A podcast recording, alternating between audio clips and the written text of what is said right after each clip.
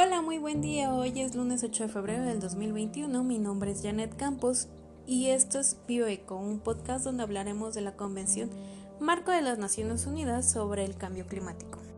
Para entrar un poco en contexto, hablaremos de cómo fue que se dio dicha convención. Esto fue al principio del siglo XIX. Se, eh, se sospechó por primera vez que hubo cambios naturales en el paleoclima. Científicos por primera vez hablan del efecto invernadero natural. En 1988 se creó un grupo intergubernamental sobre el cambio climático, siendo que en 1990 este grupo presentó el primer informe de evaluación, en el que se refleja la investigación de 400 científicos, en el cual se ratifica que el calentamiento atmosférico es real y que hay que tomar cartas en el asunto. Por lo tanto, estas conclusiones alentaron a los gobiernos a aprobar la Convención Marco de las Naciones Unidas sobre el Cambio Climático.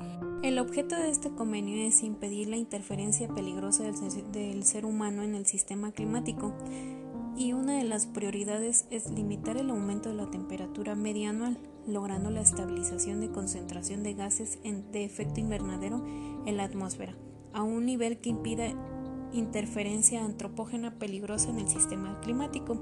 La Convención establece un marco general para los esfuerzos intergubernamentales para hacer frente a los desafíos provocados por el cambio climático.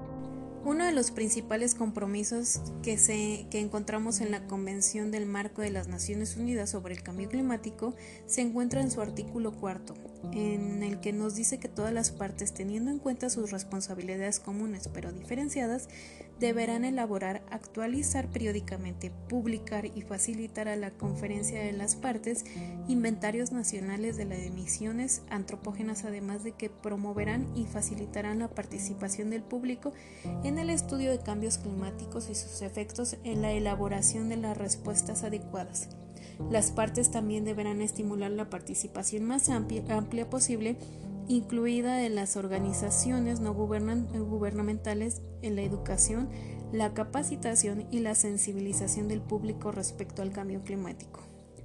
En este momento iremos a una breve pausa, enseguida volvemos. Gracias por regresar nuevamente con nosotros. En este momento los dejo con las siguientes preguntas para reflexionar un poco sobre la huella que estoy dejando en el mundo y si soy responsable de cambiar dicha realidad que serían ¿qué estoy haciendo yo para ayudar a bajar la emisión de CO2? ¿El gobierno toma en serio el cambio climático? ¿Solo el gobierno tiene la toma de acciones? ¿O eh, de forma individual nosotros podemos generar acciones para cambiar nuestra realidad? Gracias por haber escuchado este podcast y si te gustó comparte. Hagamos conciencia del mundo que queremos para dejar a generaciones futuras.